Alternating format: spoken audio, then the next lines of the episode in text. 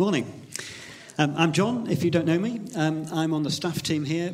Uh, my wife and I um, moved to Yeovil um, almost a year ago. Um, so we're still really enjoying getting to know you guys. Um, still really enjoying getting to, stuck into what's going on here at YCC. this week, I'm doing the second uh, talk that's looking at our vision statement that by God's Spirit and in partnership, we are committed to seeing the tide of relational breakdown turned wherever we serve. Now, if you were um, listening last week, you'd have heard Rachel explore in the first talk how we're called to be part of God's overall plan of reconciliation, and how at the centre of that, that's about um, the art of rehumanization, seeing the individual, empowering people, um, helping carry hope for those people. And if you're watching this back um, online and you didn't see last week's talk, I suggest you stop now, pause, and go and listen to Rachel's talk. Uh, for two reasons. One, I'm, I'm building on what she's talking about. And secondly, it's brilliant. And if you've only got half an hour to spare, that's the talk you need to listen to, not me, all right? However, if you're in the room, you've got to listen to me. So um, let's get stuck in. One of the great joys of, of joining this church, being part of it, has been the chance to get involved in um, programs, a specific program like Y4F, um, that's actually designed to address relational breakdown. But not everyone has the opportunity. We're all busy, we do different things. Um, but as Rachel reminded us, the act and the act of reconciliation actually takes place one person at a time. So, what I want to do this morning is just explore how each one of us might work that out in practice. How we actually seek to be Jesus. And when we seek to be Jesus to other people, how we actually encounter Jesus for ourselves.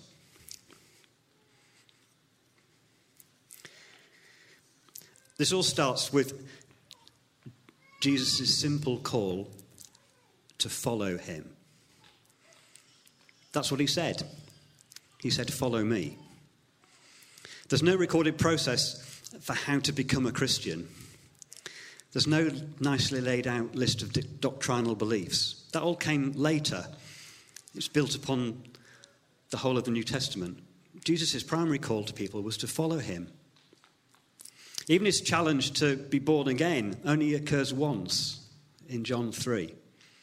Jesus is recorded as saying, Follow me 13 times in the Gospels.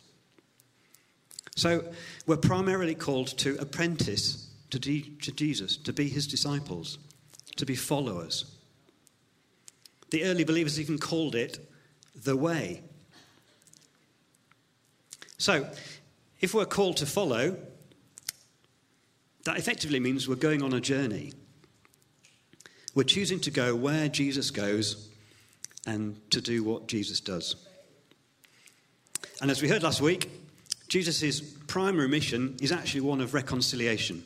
Colossians 1:20. Through Jesus, through him, God reconciled everybody and everything to himself.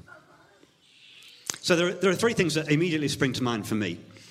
First of all, the journey itself is important. Being a disciple is a process, it's not just a destination. Dallas Willard famously said, Discipleship is the process of becoming who Jesus would be if he were you. Discipleship is the process of becoming who Jesus would be if he were you. That's effectively the process of the theological word is sanctification being shaped and molded and discipled into the person that God wants you to be. The journey is important. Secondly, the journey is with other people. Jesus called a range of people, a whole ragtag of people, uh, to follow him. He formed a community around him. Apprenticing to Jesus means working it out with other people doing it together. Our journeys with other people. And thirdly, our journey is going to involve encounter with people. If we're journeying with Jesus, then we're going to be going to the places that he wants to go to, and we're going to be doing the things that he wants to do. And we should trust that the people that we encounter are the people he wants us to be Jesus to and, and um, experience Jesus through. He's going to lead us to the people. He's going to lead us to people to be involved in reconciliation. And that reconciliation might be just as much for us as it is for that other person. So I'm going to look at three situations where I think we will encounter Jesus. First of all, we encounter Jesus in other followers of Jesus. Because each one of us carries the Holy Spirit within inside us. We are temples of the Holy Spirit. So wherever we go, we take a bit of God's kingdom with us. Sometimes that's really, really inspiring. I, I love it when I come across people who are living out their, their faith. They're living out hope. They're living out love. I love being around those sorts of people. When uh, people who are clearly walking closely to Jesus, they have a kind of a presence about them, don't they? I love people who are able to explain theology clearly, um, help me understand what God's saying and doing. I love encountering those sorts of people who are living out quite radical ways of discipleship who seem free and unencumbered by um, the world. I love being with people who have Jesus shining out of them. They inspire me, they help me, they encourage me. I've also found that Christians can quite often be hard to be with. Sometimes being with other Christians is challenging. God reveals aspects of himself through them that I find disturbing. People think or act differently. Sometimes people even seem to resist doing the things that I think I'm called to do. They kind of get in the way. It's very easy um, for us to immediately reject or ignore or dismiss, dismiss such people, especially if we don't like them. You know, some Christians I don't like, I, and it's not because they're Christians, it's just because they're people I just, I just don't like. What's that about? Um, Sue and I lived in community for three years, and you can't possibly live in community with 90 other people who are all trying to follow Jesus without quickly coming across people who annoy you who seem selfish or immature, whose character flaws are really, really apparent. The ones who are cranky, a bit rude, the ones who are a bit spiky, the ones who get annoyed when I'm doing the thing I think I'm called to, the ones who have rather strange, inconsistent theology, the ones who won't follow the rules that you think are really important, the ones who pull you up short and challenge you for the fact you haven't followed the rules that you think are stupid. it's really easy to quickly fall into judgmentalism, to consider everyone else from our own position of correctness. And it, it took a very wise person um, to help me understand that when you come across people who challenge you like that, that's actually God using those people to try and say something to you. Those encounters um, are actually designed to shape and mould me. A little bit of self reflection is always, always helpful in those circumstances. What, why does this person annoy me? What's actually the story behind their current behaviour? There's, there's always a reason why someone is doing something. Maybe that understanding that story will help me understand their behaviour. What is it that I possibly have done that's hurt them without me even realizing. Maybe there's some reconciliation that needs to go on there. What character flaw are they holding a mirror up to me with? What is it about me that God's trying to say? Maybe there's something in me that my impatience that needs addressing. Maybe my arrogance or conceit is being challenged. Maybe my lack of assurance that God loves me actually is being held up here. There's always something for us to learn from those encounters. And my experience is that God reveals himself and his character through our joint and common search for him, our, our search for living in unity with people who are on the, on the same journey that we're on is really important. When we gather together in Jesus' name, he says he will be present. So we find Jesus' presence, we encounter Jesus when we grapple and wrestle for unity. Discipleship is a lifelong activity, and the people that we walk the journey with are part of the process of shaping us. When we pursue unity, God commands his blessing. The second place uh, that we encounter Jesus is as we serve our neighbour. Who is my neighbour? That was a question that somebody asked Jesus explicitly. And when he was asked that question, Jesus told a story of the Good Samaritan, a man traveling from Jerusalem to Jericho who gets attacked, he gets robbed, he gets stripped naked, he gets beaten, he gets left for dead. And there are three people who pass by. The first person is a priest coming from Jerusalem to Jericho. Probably he's served in the temple for two weeks and now he's going back home to his home in Jericho. He'll be rich, he'll be wealthy, he'll be riding a horse. He comes across the man. The man's naked.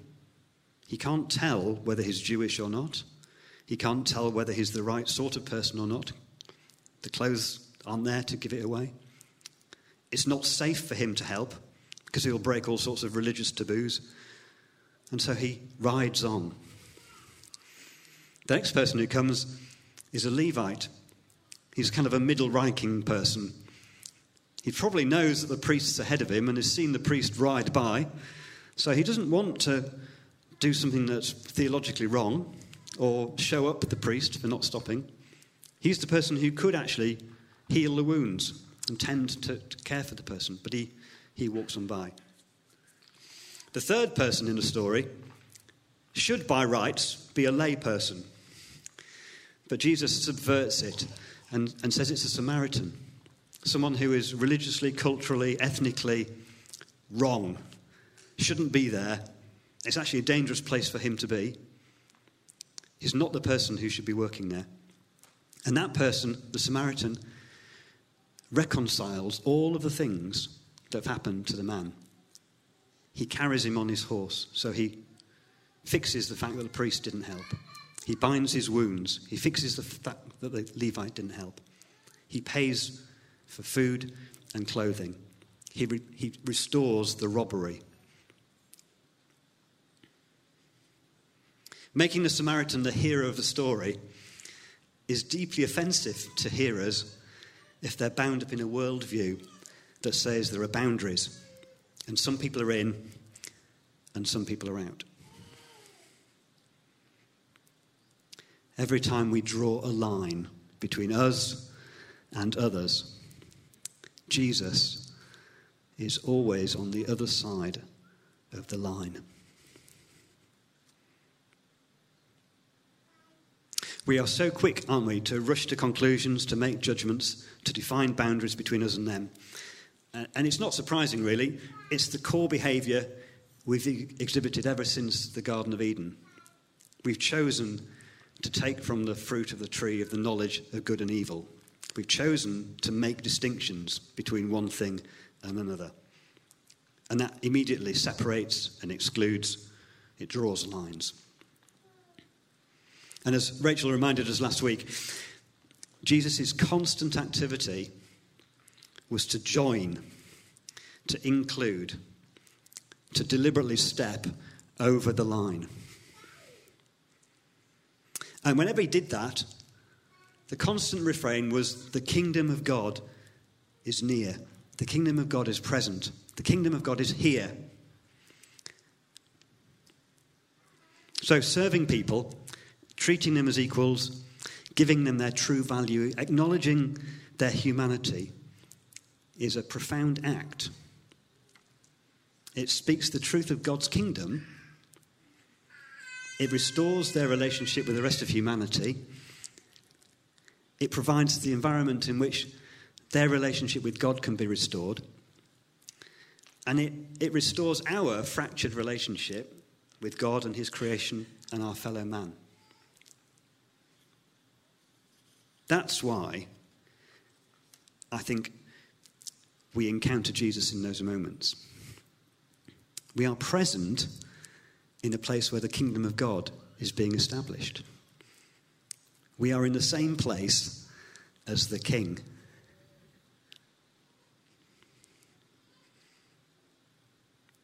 And I think this is something that we work out in our everyday lives.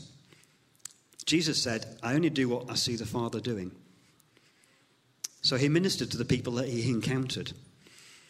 He ministered to the people that God showed him, his Father showed him. So we can all do that. We can all respond to Jesus' call to follow him in his ministry, to be part of um, reconciliation, to be his ambassadors, to bring about the kingdom of God in the ordinary, in the everyday, amongst the people we're already finding ourselves encountering. It's the momentary act of kindness, it's the choice to step over the dividing line to be alongside someone who's different. It's a choice to move to where Jesus is. It's a choice to move into Jesus' presence. Uh, my wife, Sue, is absolutely brilliant at this. Um, she will talk to anybody, embarrassingly so at times, especially in shops. She came, she came back from the supermarket the other week and said, I had this amazing encounter with this, this young man. She was stood at the checkout counter, and he was ahead of her. Uh, he only had a small gathering of things, kind of basic essentials. I think he had a child with him. He was obviously, he didn't have very much money, and he was just buying the key things that he needed to feed his family that day. And he'd just discovered that he didn't have enough money to pay for it. And he was really stressed, he was upset, he was ringing on the phone to see if somebody could put some money in his account. And, and Sue said, God just said, go and bless him. So she went forward and said, Can I pay for your shopping? Um, and it, and he, he, he, was, he refused it, I think, at first, but, but then eventually accepted the money. It wasn't a huge amount. Um, and the end of it, he was, he was crying, he, was, he, was, he gave her a big hug. I'm sure it wasn't COVID safe, but you know, um, he was able to take the things that he needed for his family through her act of generosity. And it didn't just affect him, it affected the checkout person as well. You know, as Sue paid for her shopping, they said, That was amazing. I can't believe you did that. It doesn't take much, does it, to actually bring about God's kingdom, to bless people, to provide for people, to care for people. There's another reason why I think we encounter um, Jesus when we serve people, when we step over the line, we go to the margins. Because the people are there that we encounter, the least and the last and the lost, um, soon reveal our shortfall of natural grace. Because often people who've been disenfranchised, people who um, have been constantly told by the world that they're, they're not important, people who've been oppressed, people who are struggling with immense, uh, physical or emotional or mental health, people who have got problems with addiction, they are sometimes hard work to be with. To be able to love and serve those people sustainably, we soon, need, we soon learn that we need to rely on God. We're quickly drawn to prayer because we can't do it in our own strength. And it's as God releases the Holy Spirit in our lives that we actually get the patience. We're able to bring hope. We're able to be gentle. We're able to have self control. Our understanding and our compassion is increased. Praying like that profoundly changes us as we allow God to change our heart. That's the biggest miracle, isn't it, actually? By seeking and serving and blessing other people, by praying for transformation for others, we get transformed. We become more like Jesus. And the third um, place where we encounter Jesus is as we are reconciled with others. If we hold relationship as a value, then we need to seek to be in relationship with people. And the quality of those relationships needs to be good.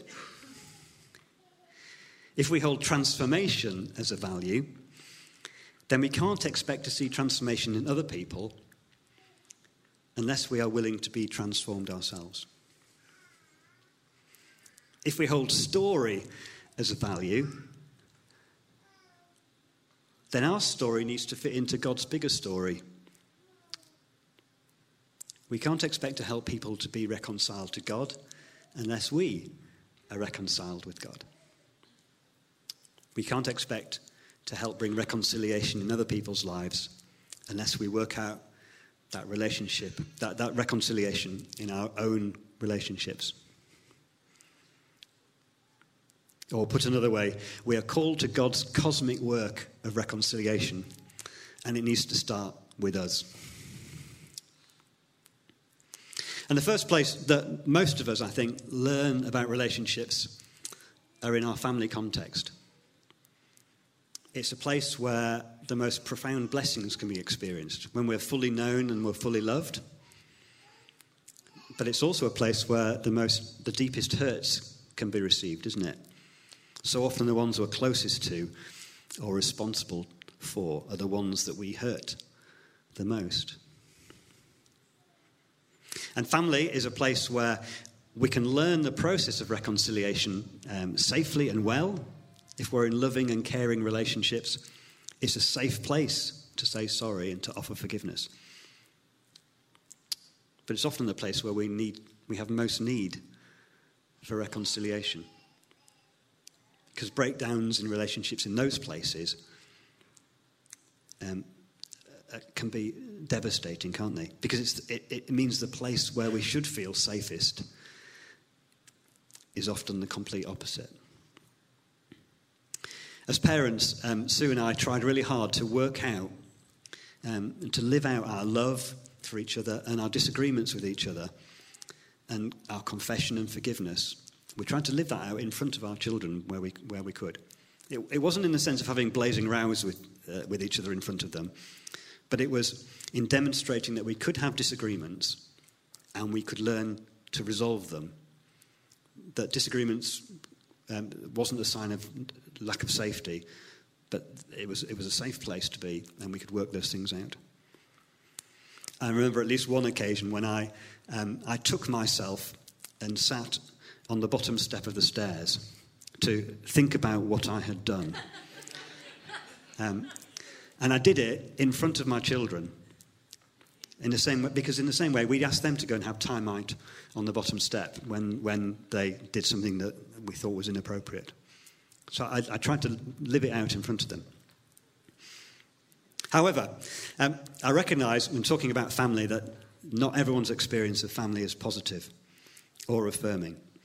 You might even want to talk to my children about whether their experience was um, the same or not. But um, so, what I want to do is just talk about two of the key things that are really helpful in restoring relationships, not just family ones, but ones with close friends, um, with, our, with our partners, with our relatives. And I, I, draw upon the stuff we've, we've learned through running marriage courses and marriage prep. Um, Sue and I've done that for about 20 years now we find it really helpful in our own relationship. And these courses are designed primarily to give people tools to help them build successful relationships. I mean, it's focused on a, a marriage a relationship, but they're tools that you can use in all relationships. Because the vast majority of material is focused on how we, we communicate with each other and how we learn to apologize and to forgive each other. Communication is key because that's the primary cause of relational breakdown is that we fail to communicate. We're poor communicators or we miscommunicate. We fail to say what we really think or feel. We say it badly because we're tired or stressed or hurt. We fail to listen to what's been said. We're more interested in saying what we think. We hear what's been said, but we consciously or subconsciously filter it. We only hear certain bits. We mishear or we misinterpret what we do hear. We make assumptions.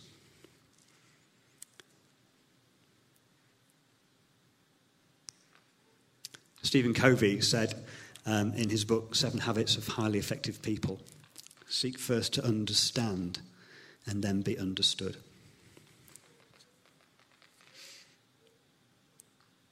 We need to work at explaining how we're really feeling. Um, if, if somebody's hurt us, we need to explain, express it. Very often that's about saying, um, when you did this, this is how it made me feel. It's a, it's a much uh, less um, threatening way of explaining something to somebody rather than saying, you did this wrong. When you did this, this is how it made you, me feel. Communicating like that is really helpful because a person who's hearing it if they love you, they don't want to hurt you. So they're actually they're much more likely to be interested in hearing what you're saying in order to learn about you. And if someone has said that to you, then actually listening and understanding what it is that's going on, listening to the end, listening until you've heard everything, is really helpful to understand how they're feeling. And our experience is when, when people learn to listen to others, uh, to kind of walk around in their skin almost, as, as um, Kill a Mockingbird has, it, has the quote, isn't it? Um, then you get to a point of understanding. Then you get to um, really the nub of what's gone on. And that's the point when it's actually much safer to say, oh, I, well, I didn't mean to do that. I, that wasn't my intention. This is what I was trying to do. It helps you realize when you have got stuff wrong and then move on to the point where you can actually do something about it. And that's the second thing that we, we um, enjoy working on with people is, is learning how to forgive. When you've, when you've hurt somebody and realize that you've hurt somebody, the way to solve it, the way to resolve it, is, is to apologize. And apologizing, uh, the process of apology is often fraught with danger as well. You only need to see that in if you have children, siblings, when one of them's hurt some, you know, you say, Johnny, say, say, say sorry to Billy. And Johnny says, mm, mm, mm, mm I'm sorry. But I, it wasn't my fault, really. Billy, Billy hears that and says, Well, you're not sorry. Yes, I am. I said sorry. Yeah, but you didn't mean it. How do we say sorry to each other in a way that allows people to hear it and know that you mean it? Um, Gary Chapman and Jennifer Thomas have suggested that there are actually five ways in which we can say sorry, we can apologize. It's almost like there are five languages of apology. And a full apology tends to include all five. We, we, uh, individually, we probably need to hear two or three of them to, to feel like it's a real apology. Saying all five is always a good thing to make sure you've hit all the bases. Here they are. I'm sorry. I hurt you. Expressing regret for the thing that you've got wrong is really helpful for somebody to hear. They know that you, you, you're feeling some feelings about it. Second thing is, I'm sorry, I was wrong. Acknowledging that you're responsible for your actions is really helpful. I'm sorry. I will try not to do that again. Demonstrates repentance, a willingness to change. Fourthly, I'm sorry. What can I do to make it right? Making restitution. And finally, I'm sorry. Will you forgive me? That's often the hardest thing for someone to say because there's the thing you're in con- the four you're in control of. The fifth one, you're not in control of the outcome because the other person may not offer you forgiveness. Being able to say sorry well is really helpful. However, I have some caveats. First of all, we need to keep ourselves safe. So, this is not about continuing in a dangerous relationship that is um, hard and difficult for you and dangerous for you. Keep yourself safe. Um, so if you're stuck in something like that, please come and talk to somebody. There are ways we can help you. We're not saying you need to stay somewhere that's not safe. Um, secondly, saying uh, forgiving somebody is not about saying that what happened doesn't matter or that the consequences of the actions can now be ignored. It's simply saying that you no longer hold the offence against the other person. They may still need to work hard to regain your trust or make appropriate restitution, or in the worst cases, they may suffer legal consequences from their actions. Saying sorry is releasing the offence, releasing yourself from the offence that the other person has caused you. Third thing is that successful reconciliation in this context requires both parties to be actively involved and committed to the process. So if you're in a situation where one party um, does not see that they have done anything wrong despite your best explanations, you may never get an acceptable apology.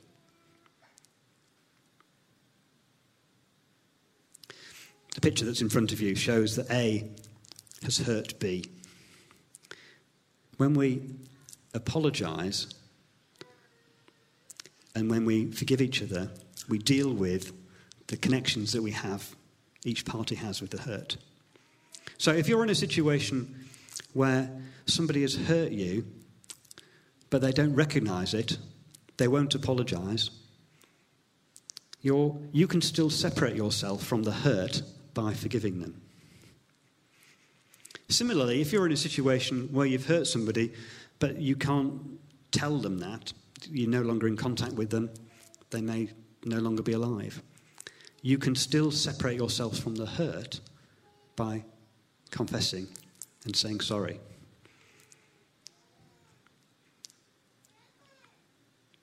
If you, if you have been hurt by somebody and they won't apologize, and you keep attached to the hurt, you keep refeeling that hurt. Resentment, the word resentment means refeeling over and over again. Resentment's a powerful emotion. It can drag you down, it can twist you up. Forgiving somebody is a really important part of the process of releasing yourself from that hurt. Similarly, saying sorry for stuff that you got wrong, even if the person can't forgive you or isn't able to forgive you or isn't present to forgive you, is really important. You can do that before God and you get separated for the consequences of it. That's grace in action. And the final thing, the final caveat is forgiveness is a choice. If we choose to forgive people, it's a mental choice. The feelings that come with forgiving somebody come later. Sometimes quite quickly, other times you have to keep choosing, taking every thought captive. You need to keep choosing to forgive somebody the feelings come.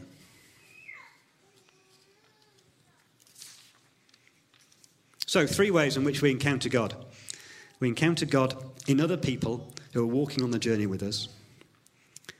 We encounter God as we minister to people and serve them and bless them when we step to the margins to do that, because that's where Jesus is. And we encounter God in the process of reconciliation in our own lives. We live it out.